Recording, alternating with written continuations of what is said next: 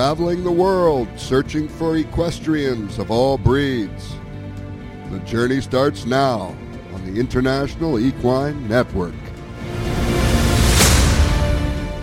Good afternoon, equestrians. This is Scott Miller from the International Equine Network, broadcasting to you live from Delray Beach, Florida. Greatest horse place in the world. We got everything here. Show horses, race horses, standardbred horses. You name it, we've got it right here. We've Got Gulfstream that's close to us. We've got Tampa Bay Downs that's close to us. We've got Wellington. We got WEC. We got everything here as far as horses are concerned. And the reason we have it is because of the people uh, in our industry. Uh, the horse industry is seems to be on an upswing. Uh, a lot of money being put, uh, put into the industry, as we've talked about over the last few months. And I'm going to give you some reasons why that um, the industry is, doing very, very well. Uh, one of the reasons why is we have Jim and Dana Bernhard, uh, the owner of uh, Pin Oak Stud.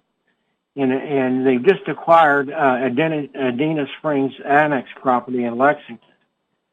And, you know, it just goes to show you that um, the industry is solid out there. It may not be solid for everybody, but it, the business people are really making making it go. Uh, it, it's a hard struggle for the uh, smaller horsemen, which stands to reason they don't have a lot of money, you know, to work with. But uh, all in all, all the big farms are doing really good. Uh, within nine months of purchasing the 793 Pin Oak stud near Versailles, Kentucky, Jim and Dana Bernhard had acquired an additional 465 acres from Adena Springs, bringing the total size of the farm to just over 1,250 acres. And, so their whole operation that they have now is, you know, uh, from beginning to end. Um, you know, they have the breeding operation. They have uh, everything that you can uh, imagine. And the reason they got the Adena Springs uh, annex over there, uh, it, it, was a, um, a yearling uh, facility there, uh, pretty much. And so, you know, the, the whole long and short of it is, is that um, uh, the business is doing good. We have people that are spending money and we'll give you updates on the Pin Oak uh, Adena Springs Annex property uh, acquisition uh, by by the Bernhards to let you know what they're doing and, and what their game plan is. Um, you know, now they can do everything. They can breed, they can race, they can do everything. And, and very rarely do you see uh, things of this nature happen, you know, in the business. And the reason that is, is because a lot of not there's not a lot of people that are really organized to get things done. And you know, I'll give you a good example. Uh, WinStar Farm, they do they do the whole nine yards, and it's good management that they have there. Elliott Walden, uh, Kenny Troutt uh, have done a superb job with uh, WinStar Farm. Uh, they've gone both domestic and international, and they cover all areas uh, of the thoroughbred industry.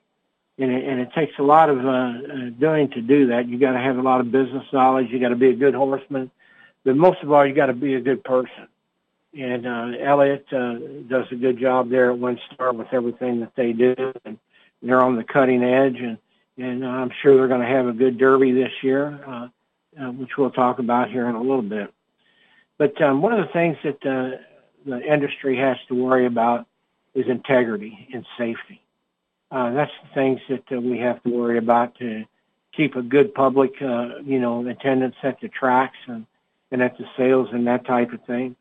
And there's been a lot of controversy over uh, horses breaking down, uh, you know, at Saratoga, at, at Churchill Downs, Gulfstream, Santa Anita, you name it, that, you know, they've had that happen. And so right now, they seem to be focusing on the surface, on the surfaces that the horse runs on. And, um, you know, I, I think that could be some of it, but, but it, it's my opinion that uh, it's the gene pool that we're dealing with. Uh, it's the breeding, the inbreeding that we have. Uh, we don't have uh, uh, our inbreeding is getting so close in the thoroughbred business. It's scary. I'm surprised we don't have any two-headed thoroughbreds running out there the way the inbreeding's been getting. But um, long and short of it, uh, when you have the inbreeding getting close, the the the bone cells and the muscle mass and everything seems to be the one that gets hurt the most. And and I, I think that uh, it's a lot of a lot of the injuries are stemming from uh, the inbreeding and the way the horses are being broken, raised as yearlings. Um, there's a surgery that they do on baseball players. It's called the Tommy John surgery, and it's it's into the elbow and, and, and so forth. But I heard a, a baseball player talking about this the other day. Uh, he had the Tommy John surgery. He's 24 years old. He's a major league player, and he's constantly had trouble with his arm. And he honestly believes that it was from when he was in in school, in high school, when he was young, coming up. Uh, he he always wanted to be a pitcher, which he became. He, you know, he, he fulfilled his his lifelong dream, pitching in in the major leagues. But he he started going back to what happened. He remembers the day in junior high when his arm would be sore after pitching, you know, in, in the youth leagues, icing his uh, arm down, you know, just the normal things you know, uh, a lot of kids see the big guys do it, and, and they do it. Well, he gets into high school and he's pitching, and he's a state All-American. You know, he's going to be drafted right out of high school into major leagues and everything. And so, uh, right in his senior year, he had an arm operation on on his Tommy John's on, on his elbow there. And so the doctors basically told him that what had happened that he had, as he was growing, he kept pitching and pitching and pitching, and the injury kept, you know, getting worse, worse, and worse. And the doctor told him he said he should stop pitching and maybe play another position where he's not abusing his arm every day. And so that kind of got me to thinking about the, the, the thoroughbreds. Uh, a lot of these horses that, that come out, and they're young horses, uh, they're trying to get them ready for the sales. Uh, the owner buys a horse, and you know, he starts looking to get a return on his money real quick. And one of the ways to do that is to buy a yearling and, and start breaking it and get it ready for the two-year-old trading sales and the two-year-old races. And, you know, that, that seems to push it a little bit, kind of like, you know, a young ball player with uh, pitching a, you know, a baseball. And it does, it does damage to the horse. Um, and what happens is they start training and with pressure and the tension that they put on the muscles and and put on the uh, uh, you know on the bones in in their body is is really tremendous. You got to remember that these yearlings are still growing. You know, uh, they they get uh, you know what they call buck shins, um, and the horse. Uh, you know, it's a growing situation there, and you got to stop on them for a while, and you know, then they well they don't anymore, but they pen fire their legs or you know what what they used to do you know back in the day. And so now you know you're looking at it that you're constantly trying to uh, you know repair this horse damage that it's incurring during his early years of training. Now back in the day the old people the old people older than me used to take a horse and when they break him they turn him out for two or three months. Let him grow up some. Uh, when I first went onto the racetrack, and I I had uh, working for Dewey Smith, and I was with Al Bob at Liscopade and Cabildo Lake, and they came along in their two-year-old and, and years, and um, they went right off the bat, promising stake horses, and they got turned out, you know, to to the field. And here I'm thinking, you know, like why do that? Uh, you know, when we're running and we're running good and winning you know, but uh, Dewey Smith, an old school trainer, said we do that to let them grow, let them get out and grow naturally, let it let them happen naturally. So they they they're getting fit out in the field, running with all the other horses and playing and you know doing their thing. And so uh, that started weighing a lot a lot of on me. What I've heard from some of the you know from the old time trainers. Uh, I just started thinking about that a lot and hearing that about baseball and you know, getting to think about kids growing up and when I grew up and how fast I grew up. Uh, you know, and how much weight I gained between, you know, sixth grade and eighth grade and how tall I got, you know, that type of thing. And so it's the same thing with the horses. And I think that that's what we need to be focusing on now is how the horses are raised. Nobody's really done a study on that yet, but I think it's time for them to do that. Is go in and take a, a, a case group of horses, uh, you know, from some from California, Texas, uh, Florida, Kentucky, uh, New York, Pennsylvania. You know, just select a few horses and see how they're raised. Um, you know, what kind of feed they're getting. Uh, you know, their exercise routine that they're going through. Uh, just, you know, all kinds of things like that, how fast they grow, how much weight they grow. Um, when, when were their growth spurts and how long were those growth, did those growth spurts last? You know, and then bring them along because I think they're getting horses uh, nowadays too too quick into training. And the one good thing that we can do with it is, unfortunately, we've had some um, some major breakdowns uh, in the past year.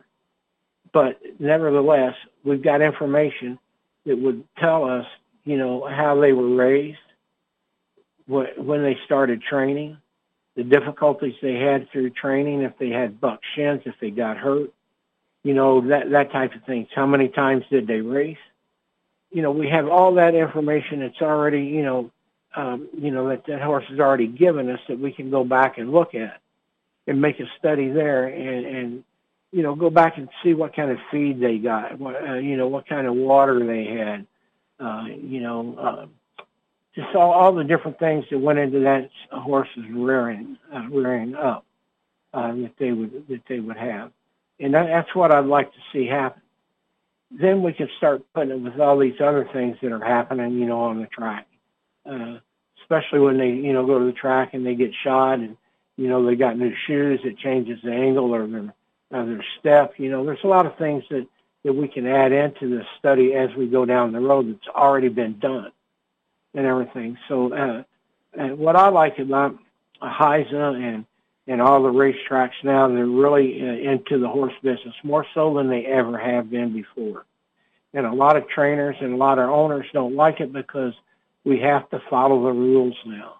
We got to go by the rules. We can't just, you know, slough off and say, oh, well, you know, we used to, you know, that type of thing. Uh, you know, the, the, old day, the, the, uh, how should I say, it's not the old days, but it's the last, I'd say, 20 years that uh, a lot of things that they've been doing, you know, from a, a medical standpoint, uh, as far as uh, nutrition and shots and, and vitamins and everything, uh, uh, a lot of things over the last 20 years have changed uh, dramatically that I think affects our business.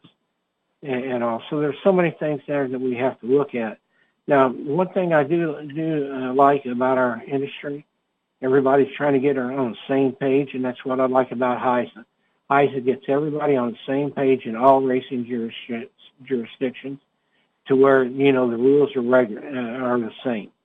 Now, a lot of trainers don't like that because some of these trainers were cutting corners. There's a lot of trainers that were, you know, maybe training horses that were sore. That can't happen anymore. That's been taken away from them. And, and it's good for the business. Now, NYRA, the New York Racing Association, is considering adding all-weather track at Saratoga um, due to the fact that they just had, um, you know, quite a few breakdowns at Saratoga. And, and by the same token, when Churchill had their breakdowns this summer, they moved, they moved their racing to Ellis Park. They got them off the surface at Churchill and got them to Ellis Park. Not saying that Ellis Park had a better surface, but just saying a change of tracks, venues, we'll say, made a difference. And it did. It made a difference. But we can't say that Ellis Track was better than Churchill. Churchill was better than Saratoga. But, you know, it was a change in routine for the horses. So, you know, that's another element that, that we're looking at, uh, you know, to, to be there. Um, what I like about it, the synthetic course is being built for the Belmont Park on an all-weather surface. Uh, also could be coming to Saratoga. So they think that this all-weather surface might be the trick. You know, to it. They're going to find out and, and just see, you know, what happens. They're still going to have the dirt and turf and everything, but they're going to get an all-weather track in there, hoping that it will, you know, um, you know, stop a lot of things. And what I like about having an all-weather track, eh, you know, and I hope all the tracks eventually get one, is two records. You can keep, you know, like the, this horse trained, you know, 30 days on an all-weather track, you know, no injuries. Uh, this track, uh, this horse uh, trained, you know, 30 days on a dirt track and had a little, you know, lameness uh, every now and then, uh, you know, that type of thing. And, and so now we're starting to, you know, kind of single out areas that we think that could be damaging our horses, uh, you know, that type of thing. But like I said, it's, it's going to be intense. It's going to be time consuming to have these studies done. But if we can get all the trainers and all the owners and breeders on the same, you know, course, that's really going to help. That's really going to help our industry. We, we can start really pinpointing where it is and you know, what it is, you know, that type of thing. Uh, the safety uh, has been an issue at this meeting at Saratoga and the industry as a whole with uh, seven horses suffering uh, catastrophic, sorry about that, catastrophic uh, injuries. Uh, it, it, just makes it, uh, you know, all, all more important that we get this thing done. Um, you know, the, the problem with artificial surfaces and dirt and so forth and so on, right now we don't know if the artificial surface is going to hurt any of the horses. We don't we don't know if that's going to happen. And so Saratoga is really looking into that, you know, big time. But the other thing that comes into it is is you got to think about, you know, not only the horse but the trainers you know, how does the trainer go to, you know, his owner and says, okay, Mr. Owner, uh, we're here at Saratoga, which everybody loves to train at. We're training on an artificial track, and we want to go down and run uh, the million dollar, uh, you know, Virginia Derby that's on, on dirt. Or we want to go run the, uh, the Kentucky Derby that's on dirt. Or Hot Springs to, uh, you know, the Arkansas Derby that that makes it very difficult on the trainer because you know we really don't know how the horse training on an artificial crosses over to a dirt track like say Churchill, you know, or, or you know Belmont or you know what have you. So you know now we're getting a lot of things into it that um, you know the owner has to think about. Uh, you know, uh, do I go with this owner that's got a hot hand or trainer that's got a hot hand on artificial turf? you know, to dirt or to grass. Uh, you know, what what what do we do? And those are million dollar decisions that they're making there. You know, and and, and align with that, uh, you know, the trainers have to, you know, train for an artificial and and go go race, you know, at other tracks on different surfaces. You know, that really becomes important. And I think one of the important things that's going to have to be done with the artificial track is the fact that the racing venues are going to have to recognize the artificial track, and we're going to have to get the possibility of graded stakes races on the artificial track, more money, purse money on the artificial track, to, you know, give an incentive for the owners and trainers to stay on the track on the artificial track and move around to the different tracks that they have. Uh, you know, that's very that's very important. Now, you know, the dirt will always be there. The turf will always be there. And, and that, that's very important. So now the trainer's really in a jam because now he's got to figure out, do I train my horse for the turf, for the artificial uh, surface, or for the dirt? You know, that, that's the, that's the big, you know, the big thing right there. You know, but it's all for the industry you know, we got to make the we got to make the industry safer for the horses, safer for the riders, you know, as well as think about you know the owners that are that are you know supplying you know the uh, the horses for the industry. So that that's going to be tough, and I'm telling you, now you know it's it's really interesting to see, you know, how this is going. Um, the uh, uh, Blood Horse the other day had an article uh, industry voices, uh, synthetic tracks uh, protect the thoroughbreds. So now, you know, we've got the, the owners and everybody, you know, are going along with this, um, you know, uh, uh, you know, industry uh, change. And it's and it's going to be tough because you can't change it all at once overnight. Uh, yeah, sure, you can take a horse down and run it on a synthetic track, and it might like it, and it might not. Just like it might like the mud, it might like the uh, uh, the dry uh, fast track, it might like the turf, uh, soft and yielding. Um, you know, there's all kinds of things there. So now, you know, it's going to be a, a chess match. We'll see uh, to see who's going to be able to do that. You know, if they're going to be able to uh, uh, see what's going on.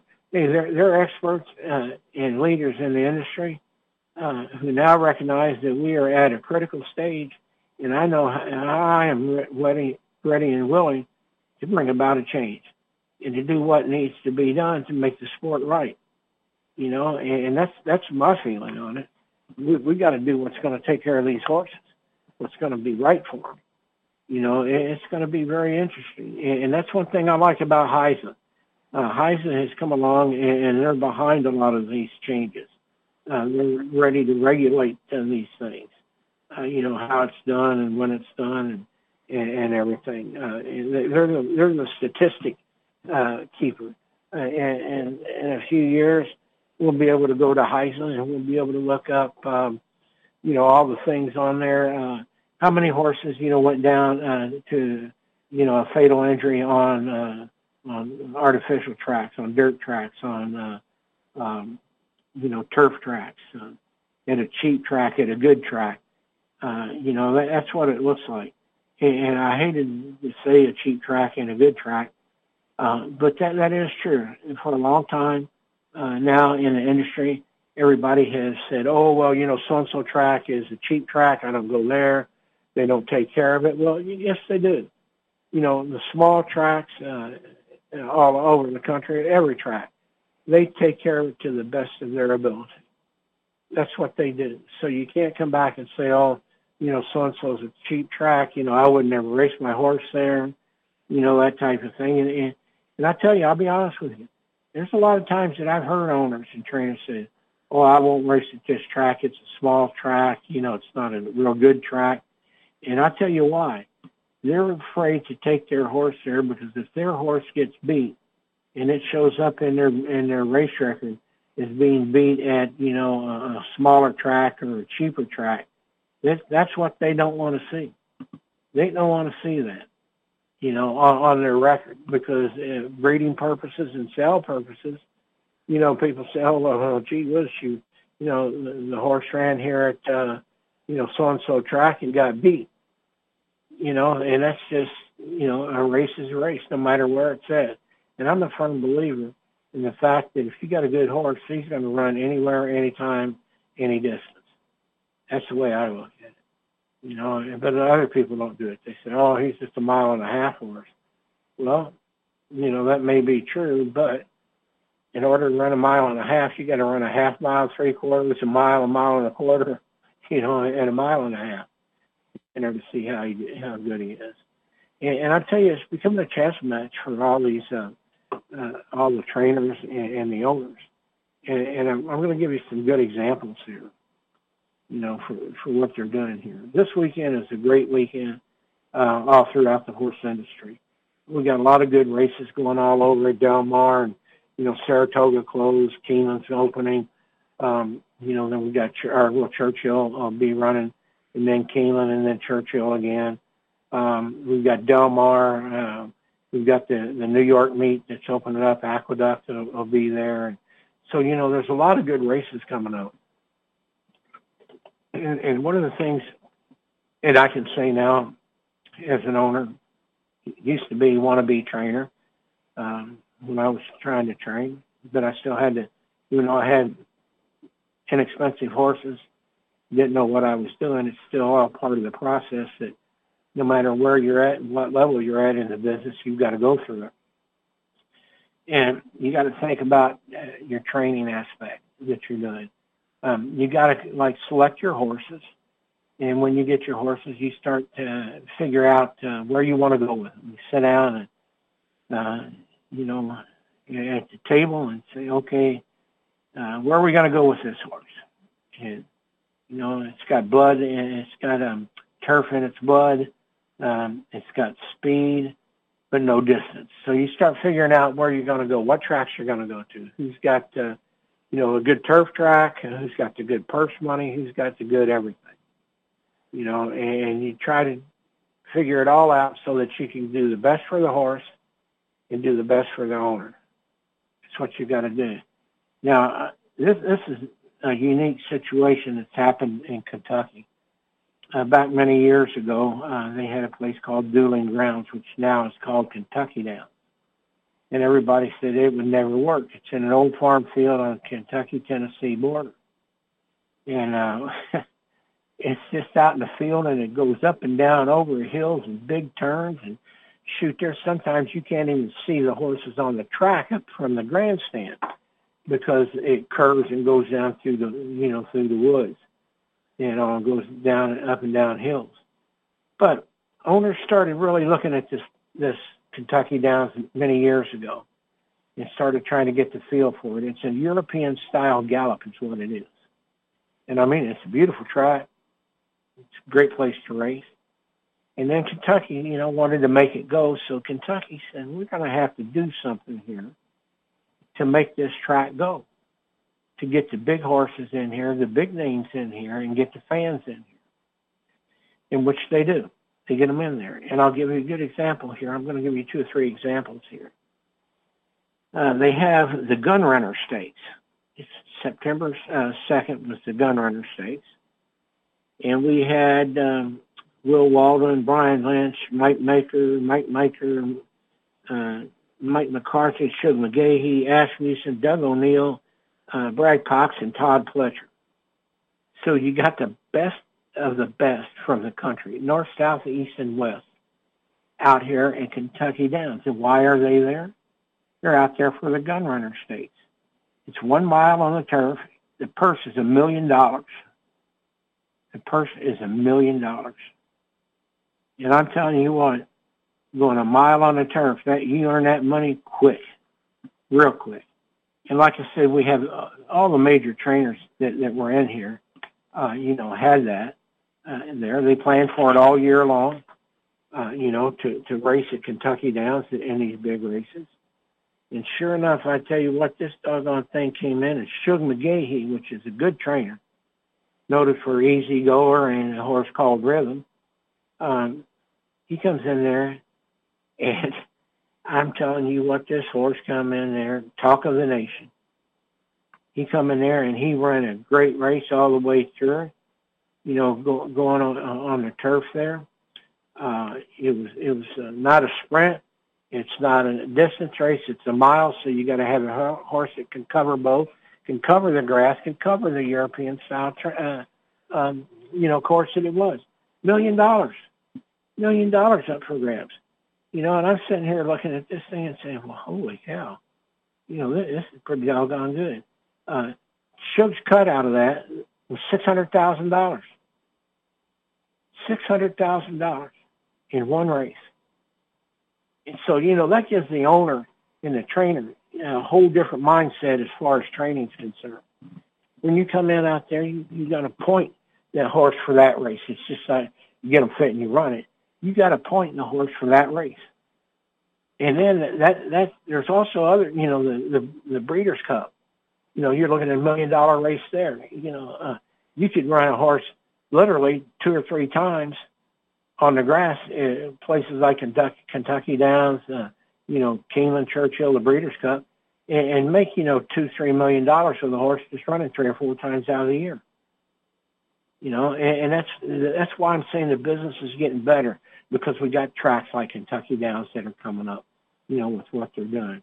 Um, on the card, uh, uh on the card also, um, they had uh, the, the music. The, they call it the Big Ass Music Fan uh, Music City uh, Stakes Race it's another million dollar race. Um, I tell you, it's uh, six and a half furlongs on the turf. Uh, you know, you're looking at pretty much at a sprint there. And, and we literally had everybody in there from all over the country. And they had they had 16 horses enter the race. It was a 12 horse field. You know, and, and I'm sitting there thinking like, holy cow, who's gonna win this thing? and Brendan Walsh came up and won the thing. And, and again, you know, we're looking at uh, uh, the per- first place money that he got was uh, five hundred eighty-five thousand dollars, and it, it was a great, great race. But you got to train for the turf. You know, you just can't say, "Oh, I'm going to run him on the turf and see what happens." You really got to plan it out because the money is there. And, and this, this, this went on the whole day at Kentucky Downs. It went on the whole day, every race, big races. They had the Mint Million. The Mint Million was a mile on the turf. It's a $2 million race. A $2 million race on the turf. Literally every big time trainer was there to have, you know, have it, uh, have their shot at, at $2 million. And it came up that um, Charles Hills won the race up there. Uh, I'm telling you, this horse could run, you know, and they made one big run at him and everything. And uh, uh, ancient ancient Rome was the name of the horse, and I mean he was right there on the money. And, and they trained him and they got him prepped him and you know put a year long project into training him and getting him there.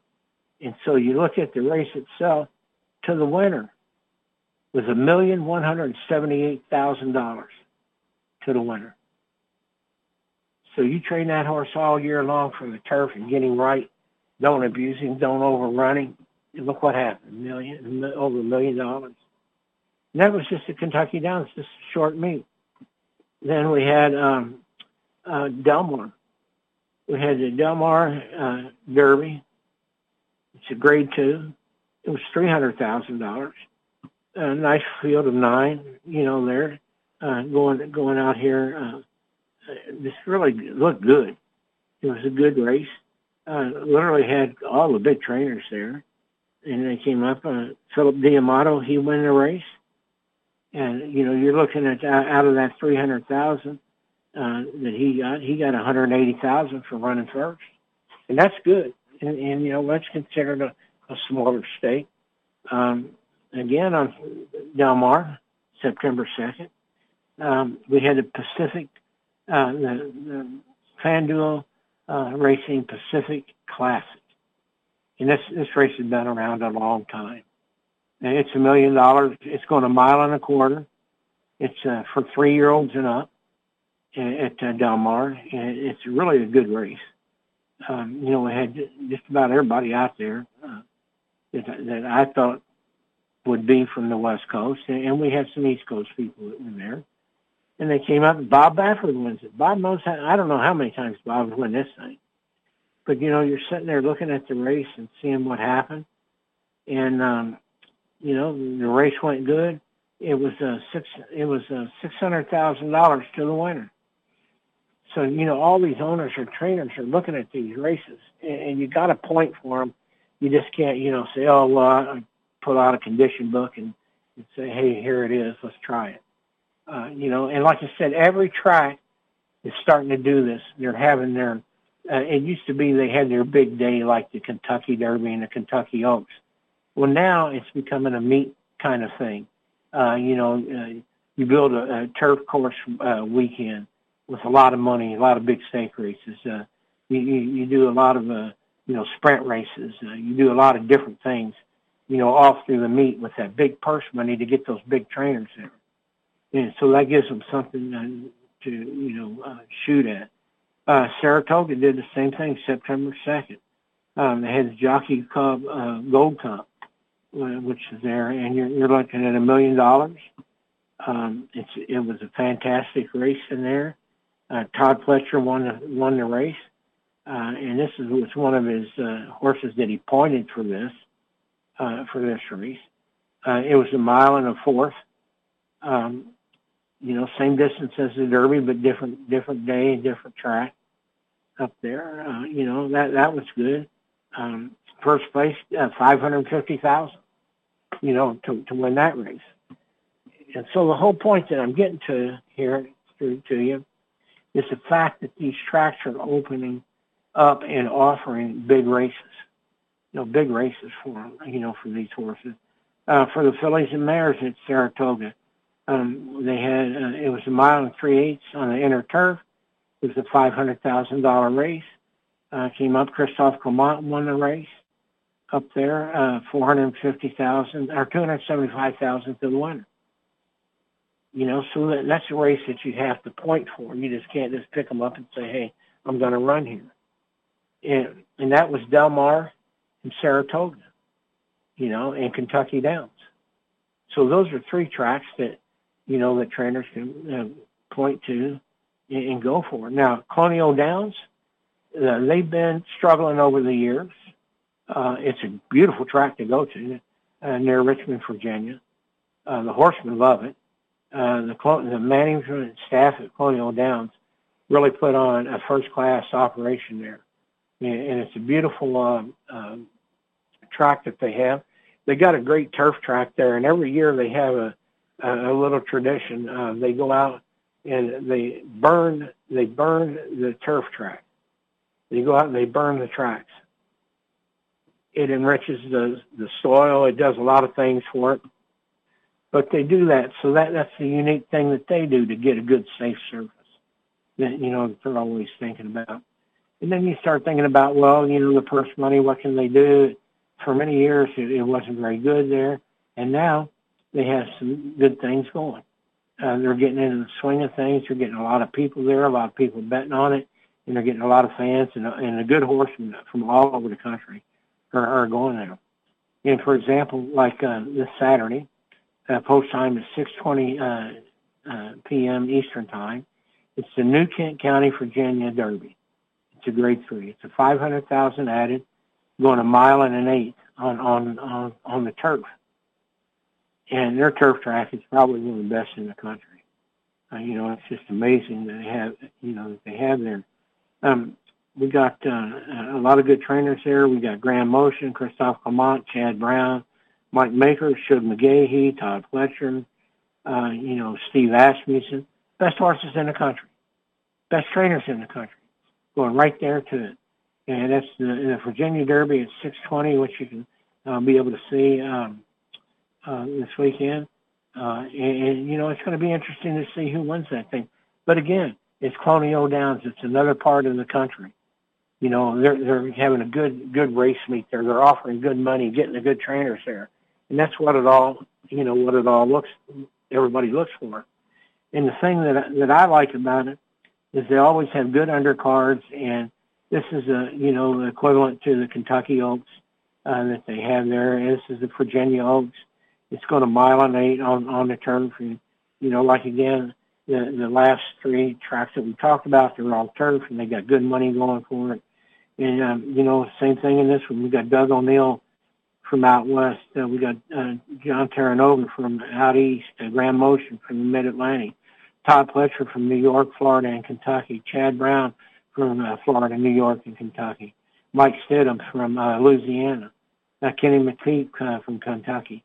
Uh, you know, so it just it just shows you that the, the big trainers, the big owners are going to these smaller tracks. And why are they going? It's the purse money they're going for. That's why they're going.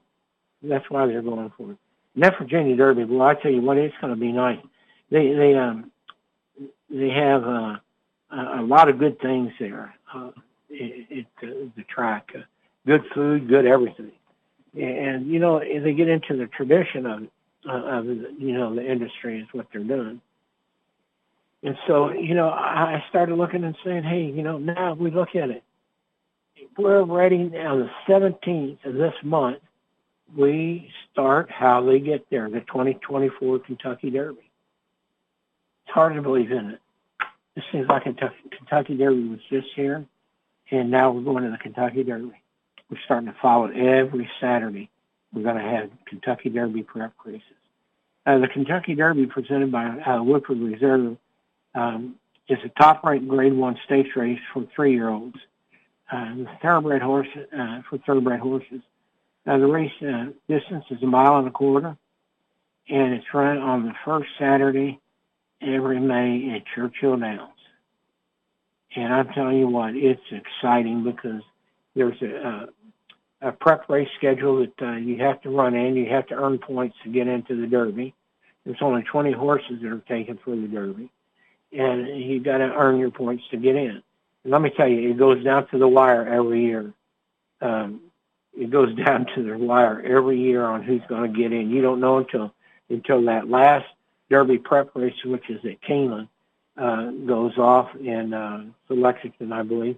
Um, it goes off, and, and that then after that race is over, then you know who's going to be in the Derby. And, Churchill Downs does a great job of it. All the tracks that are involved in it, um, such as Santa Anita, Del Mar, uh, um, you know, Hot Springs, uh, uh, fairgrounds in New Orleans, New York, Kentucky, Florida, uh, everywhere. They've, they've all got Derby prep races. And that's what I like about, about, you know, the horse business is it gives you things to look for. But having said this about the prep races to get into the Derby, you know, that, that's important. But the, the, the program, the, the format for the program, the, the business model is all for the same for all the tracks. You know, you got point systems to get into the Derby. You got prep races that you need to prepare your horse with, getting ready to run to the Kentucky Downs. And you know, you know, there's a lot of trainers that, uh, you know, uh, like Kentucky Downs or you know, running in the Derby. Uh, this is the thing that they look at. You've got three or four races that you can run in prior to the Breeders' Cup. The Breeders' Cup is the, is the thing that everybody wants to get to. You want to win the Breeders' Cup. Because that means you're the best in the world at that distance, on that grass, on that track, what have you. That's what the Breeders' Cup means. And that's why they created the Breeders' Cups. And then they created a series of races that called Win and You're In. Um, winning your in for the Breeders' Cup is if you win a specified race, uh, prep race, like kind of like a prep race for the Derby, but you you win and you're in and and that means that uh, you win that race. Um, all your fees are paid. Uh, they help you with transportation. They help you with costs to get to the to the uh, to the uh, Breeders' Cup. And so again, it goes back to you know the model, the business models, and the program format. You've got a series of races to get to Kentucky Downs Day. You got a series of races to get to to get to uh, the Kentucky Derby, the Preakness, the Belmont uh, you know, all these other races that we've just been talking about, an owner and trainer can point for that. And it's very helpful in the training because then you kind of know where you're at, you know, with all these things. And, you know, I've been saying for a long time, this is a good thing because no matter who you are or where you're at, you got a chance at winning one of those races if you sit down and plan for it. And it takes a lot of planning. You got to be a good business person uh, you know, to do that. So um, every week now we're going to have a how they get there uh, update on everything that's going on, uh, what races are coming up. Then we're going to come through and uh, Churchill Downs has got a good thing uh, that they uh, have that we'll be going over with uh, every week. Uh, like for example, um, weaning a necessary stop on the road to Kentucky Derby. It's about after the horse is foaled, you have to wean it from the mother and the process that they go through to do that and how traumatic and, and you know it is on the horses being separated like that. Uh, the first step on the road to the Kentucky Derby, uh, you know, is planning your breeding uh, and planning your training, getting your own trainer. You know, get you know, taking you know the things you got to do to go to the Derby. In doing that, um, we'll talk about horse racing auctions offer a plethora of choices, you know, on horses that you might uh, be able to purchase to get to a Kentucky Derby, you know, uh, that, that type of thing. Um, the the hopeful stakes uh, is the, this is this is really not a um, Derby prep race. You get no points for it, but there's a lot of races that trainers like to run to see what kind of horse they got uh, you know, to whether they should entertain going to the Derby, uh, you know, that type of thing. And it, for example, the Hopeful Stakes is, is uh, you know, is run at Saratoga, and it's a it's a good race. Uh, I tell you, you know, it's just something that, that a, a trainer and owner has to look at. Um, it's um, I don't know how to explain it. It's a good test, a litmus test for your horse to see what he's like because he's got to be in against really good horses. It's a three hundred thousand dollar purse, uh, you know, for the uh, horse to run, and uh, you know it's a lot of money. It's in a good stakes. It's good in good stakes company. Uh, you know, it's just something really to look at, and I, I'm kind of caught between a rock and a hard spot now, in my opinion. Now, this is on my opinion. Every track during the summer has usually has a two-year-old race that offers a lot of money. You know, and, and I tell you, I, just don't know if you should really push your horse uh, to run that early, because historically, the horse that uh, was two-year-old champion of the year in Breeders' Cup winner usually doesn't do very well. With the exception of last year, and Forte was exceptional. But, you know, they're starting to get, you know, planning their races out, you know, where to run and, and when to run. But like I said, the Hopeful Stakes at Saratoga, uh, you know, it's a $300,000 race. And you're, you're looking at there, um, that's $165,000, you know, to the winner. Um, I, I just don't know uh, how what I what to think about these races, you know. But they have that. Uh, there's other races on, on the undercards, you know. And I, I'll give you a good example. Uh, the Del Mar Futurity. It's going to be run this Sunday. It's for seven furlongs for two-year-olds. Uh, you know, you're looking at um, three hundred thousand dollars, uh, a seven-horse field. And again, no Derby points, but it gives you a a kind of um, knowledge of where your horse is at, you know, physically. Is he is he ready to run? Uh, you know, where do we run with him next? Look, all honesty, the two two races I just mentioned to you, the hopeful stakes. Uh, there's some uh, good races coming down the road. Uh, we're looking at the Breeders' Cup, uh, you know, juvenile and first of November. Uh, we're looking at the Breeders' Cup Futurity at Keeneland coming up, uh, you know, in, in the Keeneland meet, and then the Breeders' Cup. Uh, so there's a lot of good races, but again, we get back to the planning of getting to the Derby. Do you want to go now to these futurities and all these races? Maybe win the Breeders' Cup Juvenile, and then start your campaign for the Derby. But again, like we were talking about, with horses growing and, and you know uh, the things that you have to do with them to to get them schooled, the the, the trauma they go through, uh, like shipping on on on uh, vans from one track to the other, changing uh, locations, uh, flying on airplanes, uh, you know, running against um, top-notch horses. Uh, there's so many things that you got to think about when you're getting these horses ready to run run in the Kentucky Derby or any race actually. You know, but the whole point that I've been trying to make is the fact that that the uh, the tracks ha- are started offering the money. They've they've created a a schedule of, of races that cover uh, anywhere from you know from sprint racing you know, to middle distance to, uh, you know, mile and a half, uh, on the grass, on the turf, on the synthetic. You know, uh, that, that's, that's going to be interesting because I, I see the synthetic racing, uh, tracks, um, if, it proves out to be good on the horses and kind to the horses, you're going to see these million dollar races on the synthetic tracks and like you do on the grass and the dirt. So that really gives the trainer, you know, in a corner. you know, where do we run? Um, what do we run on? Uh, you know, how much money is there? Uh, you know, that type of thing.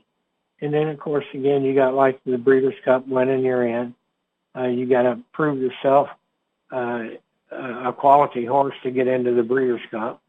And since they don't have a point system for the Breeders' Cup, like they do for the Derby, then what you got to do is you got to try to make the, as much money as you possibly can with your horse, and and you know wow them with winnings, you know, on in different places, and then you get in the Breeders' Cup. and all. So that that's what they're trying to do with that. And, so it makes it difficult, you know, for the owner, the trainer. Um, you got to have the right horse. You got to have the right crew, uh, you know, to get get there, and, it and it makes it tough. And, and with HISA coming in and getting involved, uh, you know, they've already ch- uh, changed rules and regulations on shoes, uh, the medications you have to go through. Um, you know, uh, Bob Baffert's horse that uh, that tested positive for, um, uh, you know, drugs. Uh, his his vet just got fined for for not practicing, you know, proper, uh, you know, distribution of the medication. So, in other words, you know, it came out when, when Medina Spirit, you know, tested positive. Well, it was the groom. The groom rubbed some ointment on his tail, and that did it. Well, you know, it was the groom. Uh, he urinated in the stall, and and you know that transferred over. Um, you know, it was bad hay. I mean, it went through the whole gamut, you know, of everything. But in the end result, what happened and what I said a long time ago, when Bob got tested positive, when it, he said, just said, yep, sorry about my luck, you know, that'll happen and it's not going to happen again. But he went through all that time, it's three derbies, and now the ruling, the final ruling came in that that, that uh, verdict was upheld, you know, as far as, uh, you know, uh, misuse of, of uh, medications to the horse by the vet. So, you know, that, that answered that problem. But HISA's come in and they made good regulations about, you know, the standard everywhere, whatever state you go to. Uh, you know, if it's uh, 1 cc of, um, you know, a medication in Florida, it's the 1 cc in New York, California, South Dakota, wherever you got a horse that comes under the guidelines of, uh, and rules and regulations of, uh, of racing. And so, you know, that, that's, that's good. That's a good thing. But, you know, like I've been saying all show long today, it's all about organization. I said that from the get-go here in, here at IEN. You got to be super organized. You got to know what's going on, where the horse is at, what he did training-wise, you know, everything. You got to know about that. And one thing uh, that I like is I'm involved with, with uh, myracehorse.com, and uh, my two horses are at Todd Pletcher's. And uh, this is what I like about it. I, I own a little bit of the horse, but I'm still an owner. And they show me the respect of being an owner, no matter how small or how big you are. Is every time the horse works, I get an email. The horse worked at uh, Saratoga yesterday at 49 and some change, and uh, said he came out of the work good and he's getting ready to be shipped down from Saratoga to Churchill Downs, and he'll he'll run at Churchill Downs this fall. So you know that that's a good thing, but it's all the planning. Another little thing you got to put on your planner's list, your, your calendar. You know, notify owners. You know how the horse works, what he's doing, where he's going, this and that. They tell me when he got shoes. They tell me all the things that go on with him, and that makes it nice. But it's all about planning and now it seems like that with uh, organizations like HISA and and you know the jockey club and the racetracks that they've kind of got you know the the, the format they got the uh, the foundation laid to make it great racing for owners and trainers. You know, and it's going to be a lot more pressure on the owner and trainers because you got a lot of big decisions to make. So from the time you buy a horse at the at the sales or breed a horse, you you, you got to make plans every day for that horse, where he's going, what he's doing, who's with him, who's not with him. Uh, you know, you got to do all that, and, and I think it's a great for the horse for the horse industry, it, because it makes it a better, more consistent product. That when you go when you go to the races, you see a good quality, uh, you know, race program, good money, uh, good entertainment. Uh, you see all that. You have good trainers, you know, good horses and it really works. It really does work. And, and you know, they're carrying this over into the show horse industry too, into the standardbred industry. And, that's what I like about all the programs that are getting up. Uh, you know, they're getting ready to do all these. I mean, just for example, take a look at the World Equestrian Center in Ocala. Uh, you know, you, you look at uh, Tryon in North Carolina. You look at Wellington, Florida here. Uh, you know, they've got new owners and they're really putting money into it, making it better than it ever was before. And it was one of the best places in the country, you know, uh, in, in the summertime. Uh, you know, you look at Devon, uh, another great show horse facility. Uh, you look at Parker, Colorado. Uh, you look out at uh, Thermal, California. Fantastic shows. Fantastic shows. You see quality riding. You see, you know, good purse money. Um, you know, you see everything that's there. And that's what I like about the horse business is we've got a lot of people doing a lot of good things. Um, Bruce Springsteen's daughter, Jessica, uh, she is doing, just doing a heck of a job showing now. And, you know, she's getting ready to make her international presence known. Um, you know, it's just those are the things that we like to see. We've got some uh, show horses uh, called the Global Champions Tour, and they go to like 12 different countries, and they pretty much have the same riders and the same horses, and it's like a big tournament. You know, it's just it's just phenomenal and it's a big show to go to. You know, something to look forward to, and that's what gets people involved into the horse business, not only as a, as a uh, as a uh, patron to come and, and you know spectator to to watch, but it gives them something that they can consistently do. They can follow, you know, throughout the year, uh, whether it's from you know whether they go from track to track, you know, watching the horses, whatever they're doing, you know, and you can plan that you know, it's good family outings. It's good things to do. And, and so now it's to the point to where everybody's kind of getting getting the uh, you know the, hang of it. And the, the only thing I can say, there's only one business I know.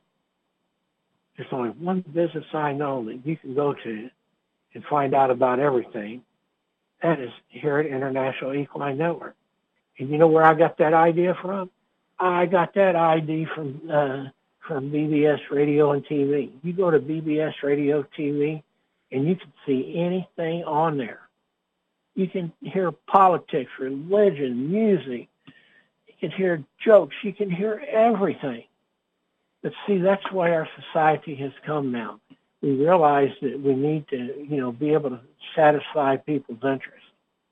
And the way to do that is offer them a little bit of everything you know, and that's what we're trying to do here. And same with the racetracks. They offer good turf racing. They offer good dirt racing. They offer like a Kentucky Derby or a Belmont Stakes, which is good, and all, and, and it's good.